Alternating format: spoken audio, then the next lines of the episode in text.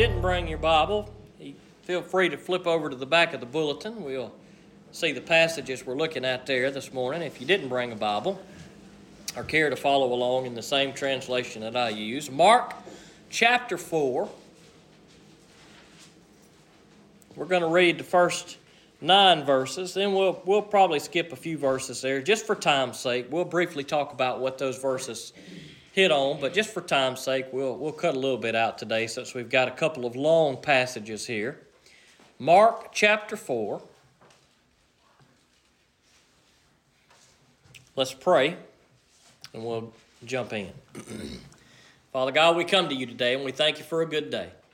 God, I pray that you help us not to worry too much about the temperature, dear Lord, but that you keep us warm or cold or whatever we need right now. But I pray that you help our attention to be on you. I pray that you help our hearts to be focused on you, God. And I pray that your Holy Spirit would just would just reveal things to us that we need to hear today. God, you know who each of us are and where each of us are in our life, dear Lord. You know what we need, and we need you, but you provide whatever we need in whatever way. And so I pray that you'd meet those needs today.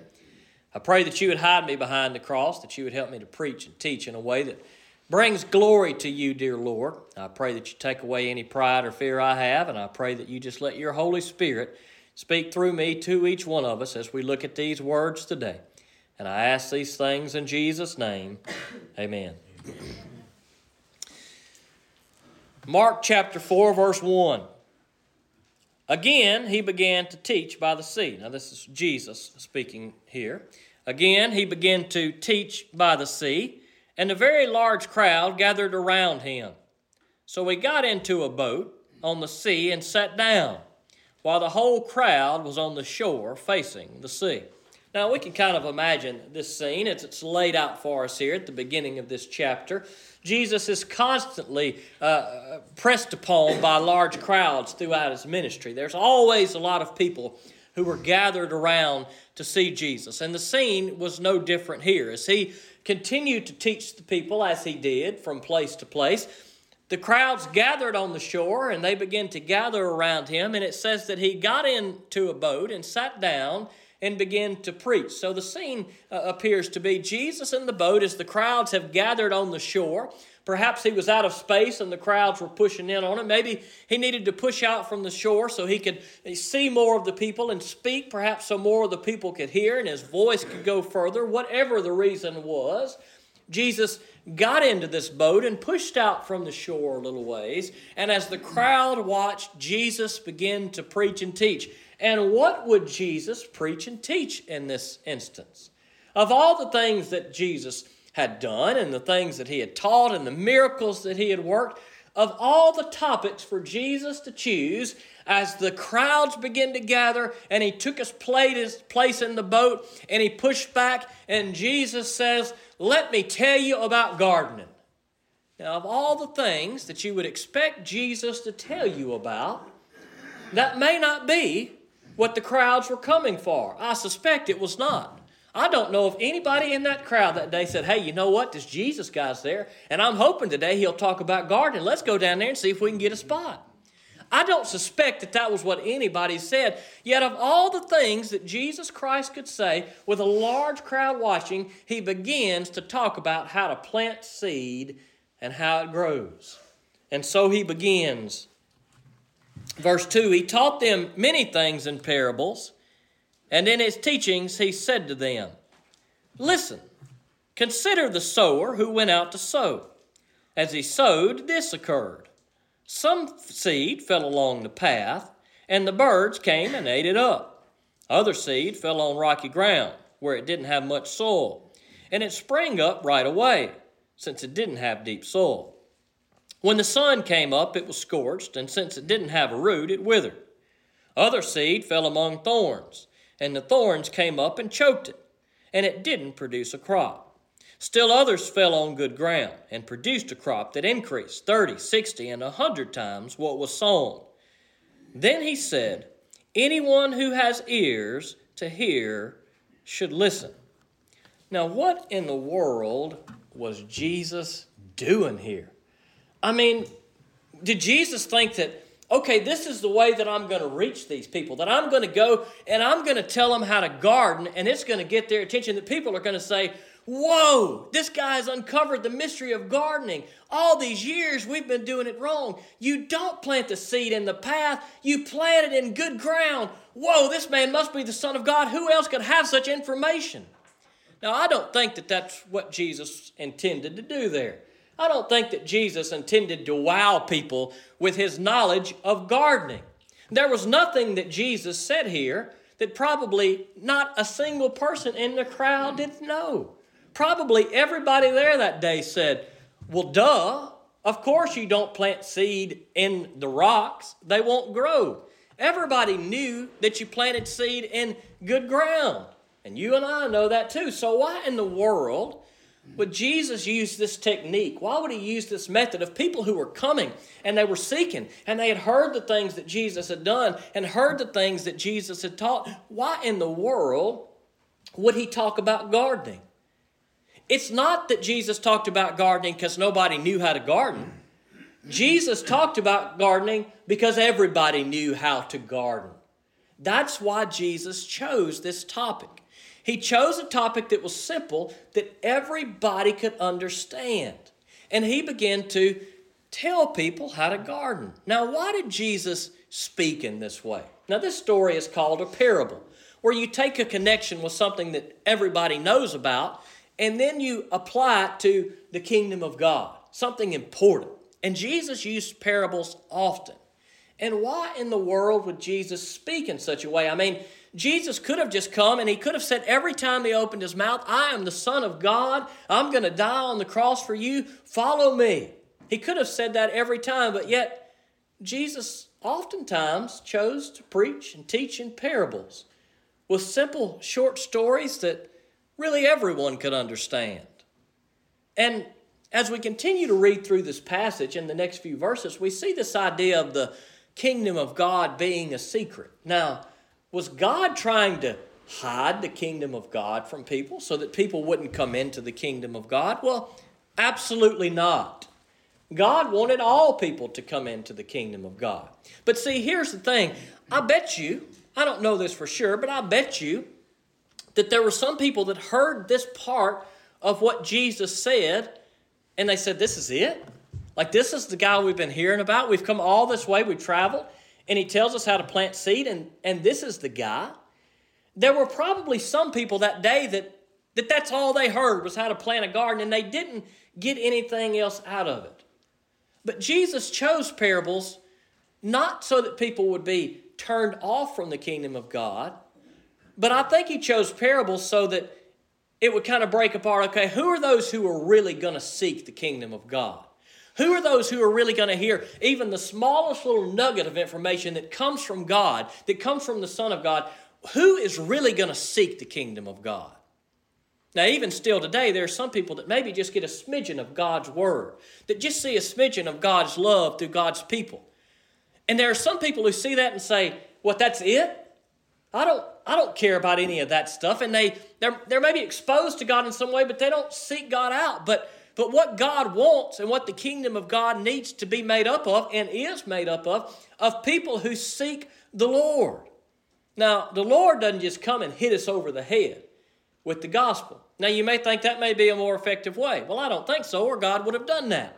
Obviously, the way that God has chosen through parables and through stories and through the scripture that we see is the best way for God to reach us to bring us into the kingdom of God. And so when Jesus spoke in this way to all of the crowd, there were probably some who dismissed what he had to say.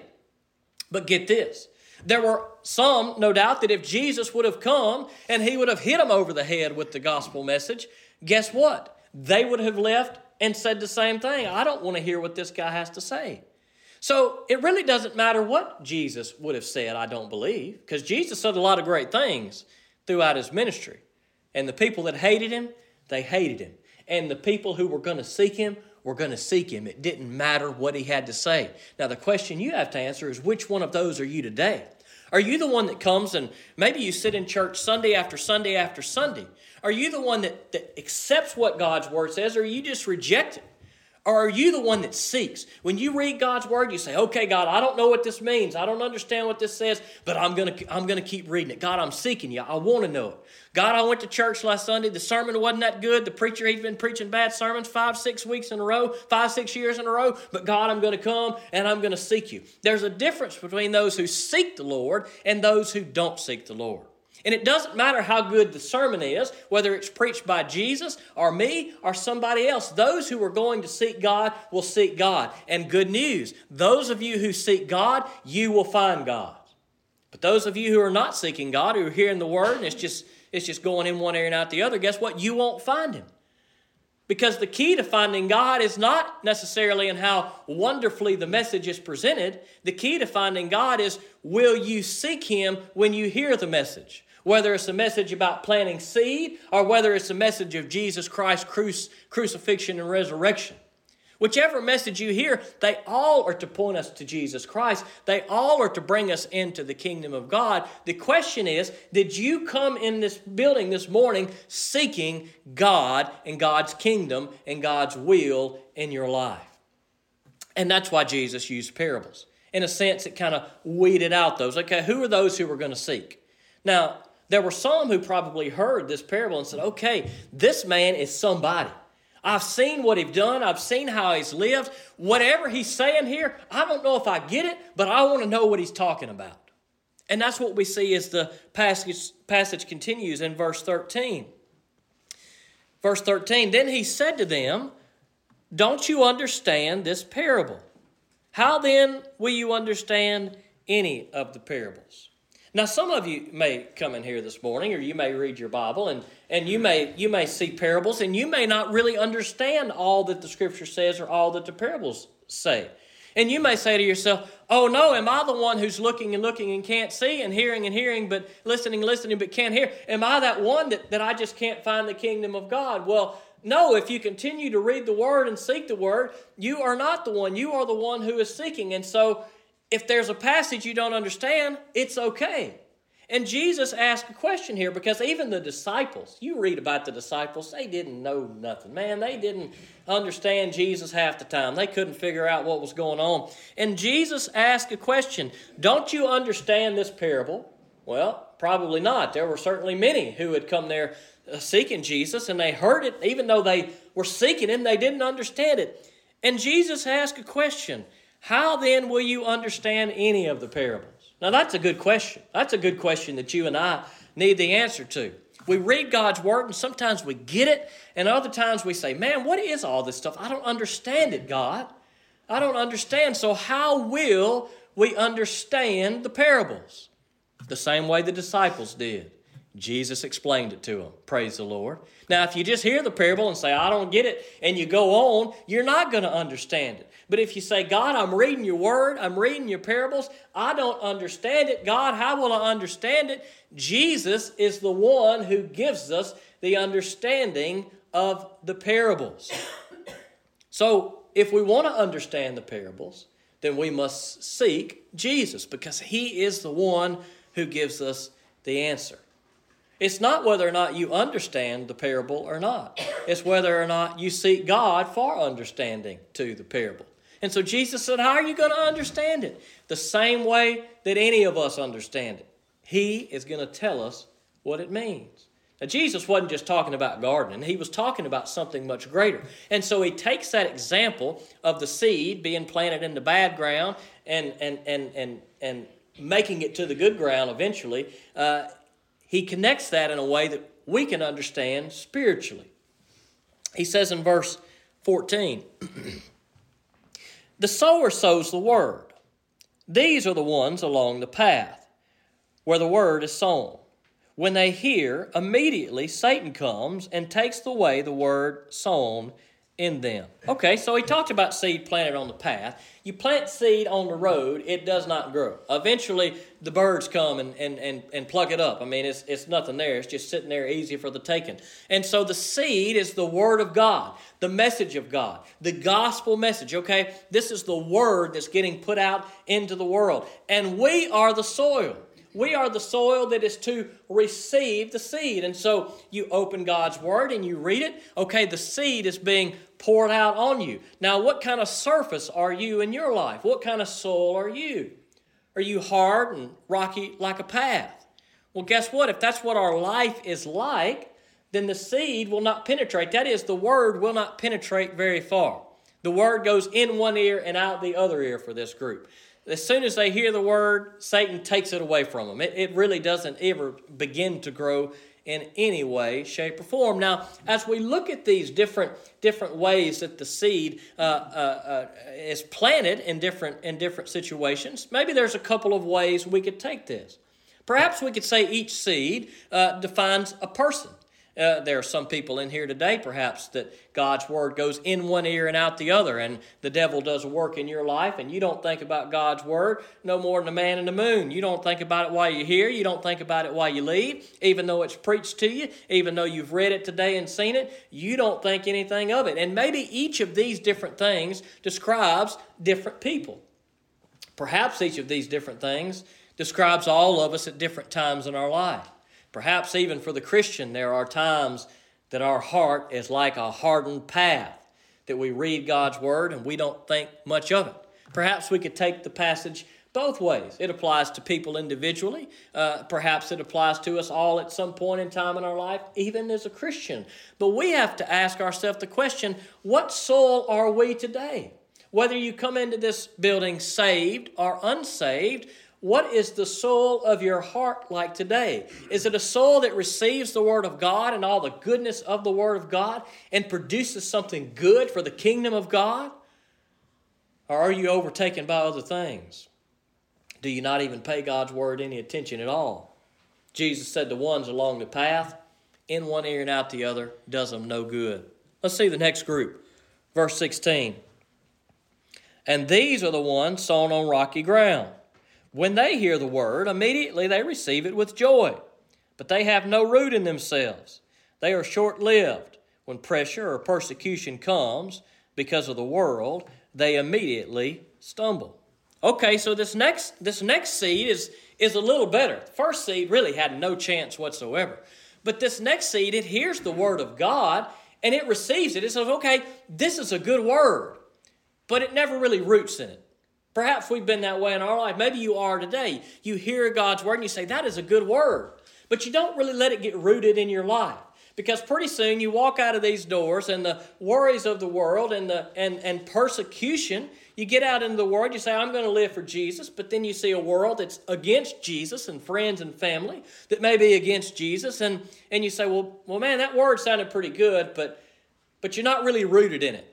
When you get into really hard times, you can't be sustained. You, you kind of fall back into the way of the world. And so some hear God's word, pay it no attention. Others hear God's word and say, that's a good word, but even though they acknowledge it's good, they still don't really live by it. They aren't really rooted in it.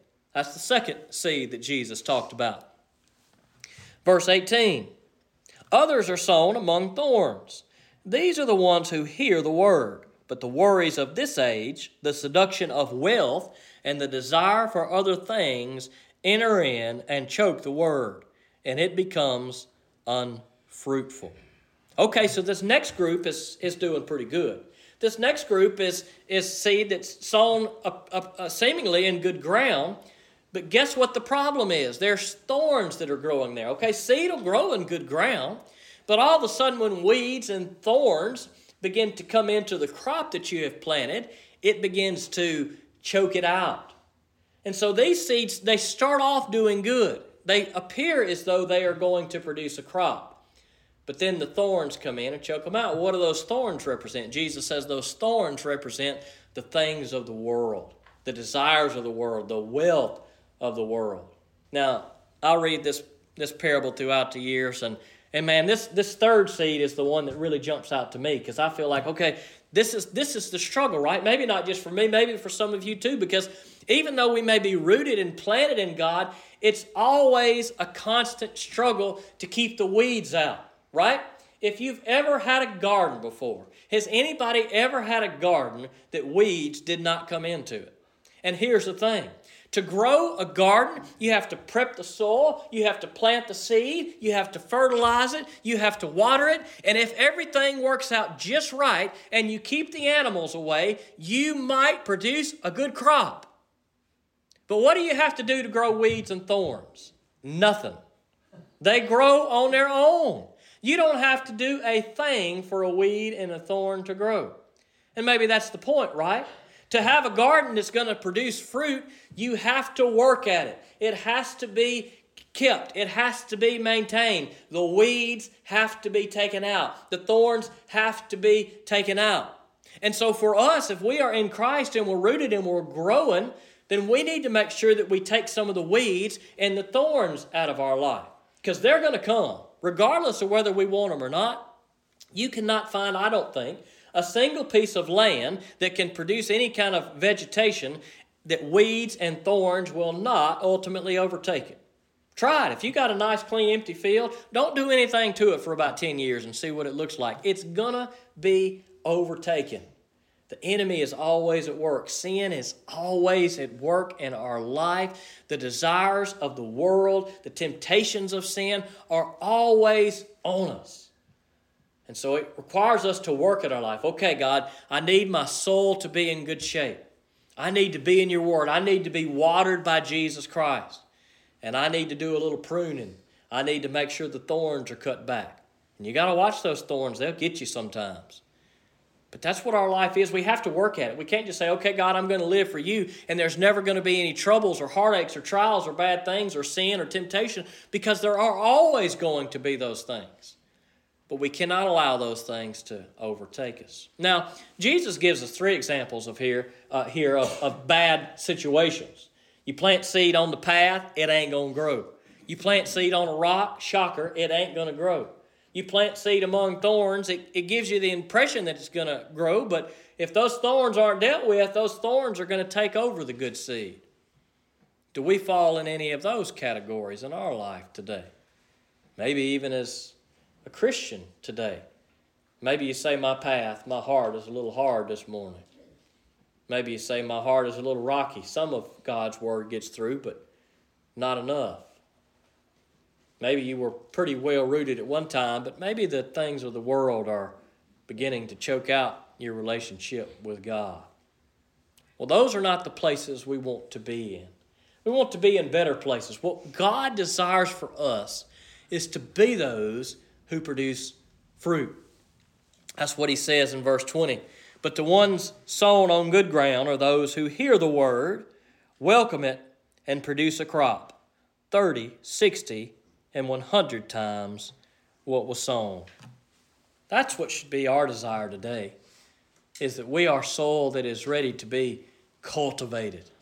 That when we come and we hear the word of God, whatever God's word speak to us, that we say, okay, God, I want you to tuck this away in my heart so that it will grow in me.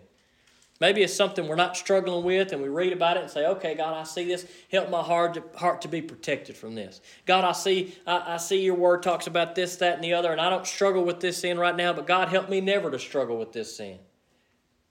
God, I do struggle with this sin. Help me to struggle with this. God, let your word come into my life. Let me accept your word. Let me grow by your word so that I produce a crop, dear Lord, so that I live for you in a good way, that I'm a good example for those around me. God, so that when people see me, they see your love. God, so that through me people can hear your word, so that people can hear the gospel of Jesus Christ, so that I can produce a crop. What about us this morning? How much crop are we producing? There may be some of you this morning, and you may be honest with yourself, and you may say, Right now, I am a, I am a, a stony ground. There may be some of you that say that today. Well, if you recognize that, praise the Lord. When we recognize those times in our life, it's great. Some of you may come in here today and you may say, you know what, I'm, I'm choked out by the thorns. Others of you may come in here and you may say, I'm, I'm producing a little crop. How much crop are we producing today? Are we producing any crop for the Lord today? Maybe we're producing a lot of crop for the Lord today. Isn't it interesting, even among the good seed, that not all produce the same amount of crop, some 30, some 60, some 100. Even among God's people, there are some that, that God is going to use in a way that, that maybe are going to produce more, as we can say that, for the kingdom of God than others, and that's okay. But the question is, are we producing any crop? God's not going to use us all in the same way, but we need to be producing some crop in our life. And we can only produce crop for the kingdom of God when we are seeking Jesus Christ. We can only produce crops for the kingdom of God when Jesus Christ is our Lord and Savior. When we say, God, my soul needs to be planted with better seed. Now, we all have bad seed in us. We all have the seed of thorns and weeds. But what Jesus wants to do is take those things out of our life. He wants to plant better seeds of love and compassion and mercy and grace. That's what Jesus wants to produce in our life. That's the crop that needs to be produced. You say, okay, well, I want to produce crop. How do I know am I producing crop? Well, it's easy. Do you love the Lord your God with all your heart, mind, soul, and strength? If you do, all right, you're producing a little crop. Do you love your neighbor as yourself? Do you? If you do, good news, you're producing a little crop. Do you have love and compassion and grace and mercy and gentleness and kindness and humility? Maybe you have some of those. Maybe you have all of those. But as we see those things in our life and those qualities in our life and those fruit of the Spirit being produced in our life, that's how we can gauge and say, okay, am I producing a crop? Maybe today you're not producing any crop. I want to tell you through Jesus Christ, He wants to transform your life and forgive your sins. And He wants to take a, a, a, a, barren soul that's, that's good for nothing and He wants to turn it into a beautiful garden that produces something for the kingdom of God. Maybe you're here today and you've already put your faith in Jesus Christ. Maybe you realize, you know what, I need to produce a little more than what I'm producing. Ask God to help you see those areas maybe that need a little work, that need a little cultivating. Maybe a couple of rows of your garden are doing pretty good, but maybe there's a couple of rows that you've neglected. Maybe you're loving and forgiving, but maybe you have a bad attitude. Whatever it may be, we all have areas in our life that need to be worked on. And it's through Jesus Christ that He can weed out the sin. He can weed out all of the thorns and all of the junk in our life and bring forgiveness of our sins. Jesus gives us such beautiful words in these parables. And these parables are given for those who would seek Him. I hope today that we are those who seek the kingdom of God because we will find it. Let's pray. Father God, we come to you. We thank you for your good word. And I pray that you help us not to not to miss you in your word. Sometimes we do, dear Lord. Sometimes we are just as clueless as the disciples. We hear and see something that, that Jesus did, and, and we're not so sure what to make of it. But God, just as Jesus was so faithful to explain to his disciples what was what, God, so we get that explanation in your word. Dear Lord, we don't always understand what we see in your word, but God, we want to be those who seek you. We want to be those who do not miss Jesus Christ. God, we thank you that we can come here freely today and be in this house to worship you. And God, I pray that as we spend these few minutes here closing, that maybe some come in here today, dear Lord, and they're their heart was hard, dear Lord, like that path. God, I pray that if they've heard your word today, that, that they're pondering it, they're thinking on it right now, that it has not just gone in and gone out. God, maybe there are some in here today and and they're kind of rocky ground and they've heard it and they know it's a good word, but they've never really trusted in Jesus Christ. They've never really lived by your word. God, maybe there are some in here today that are yours or are not yours, and and they really do hear your word. They really do want to live by it. But God, there's a constant battle between the things of the world. Well, God, we can win that battle through Jesus Christ. And I pray that if anybody's fighting it today, that they'd seek you. That whatever the thorns and the and the weeds are that is sprung up in their life, that God, that they would that they would come to you and ask you to help them get through it. That you'd forgive us of our sins, dear Lord, and and cause us to be those who produce a good crop. God, I pray that if there are some in this room that do not know Jesus Christ today, that they would. God, I pray that maybe there's some in this room that are yours and they're producing a little crop, but maybe they see areas where they need to they need to do a little pruning in their life. Some areas where they need you to help them with, with things that they struggle with. Dear Lord, we all have them. But God, I pray that you would help us to be those who produce. Produce more tomorrow than we did today God, just help us to always be growing in the right direction, dear Lord. God, I thank you for the beautiful words of Jesus. I thank you for the way He taught us, and I pray that we don't miss the, the beauty of His Word and the beauty, most importantly, God, of His message.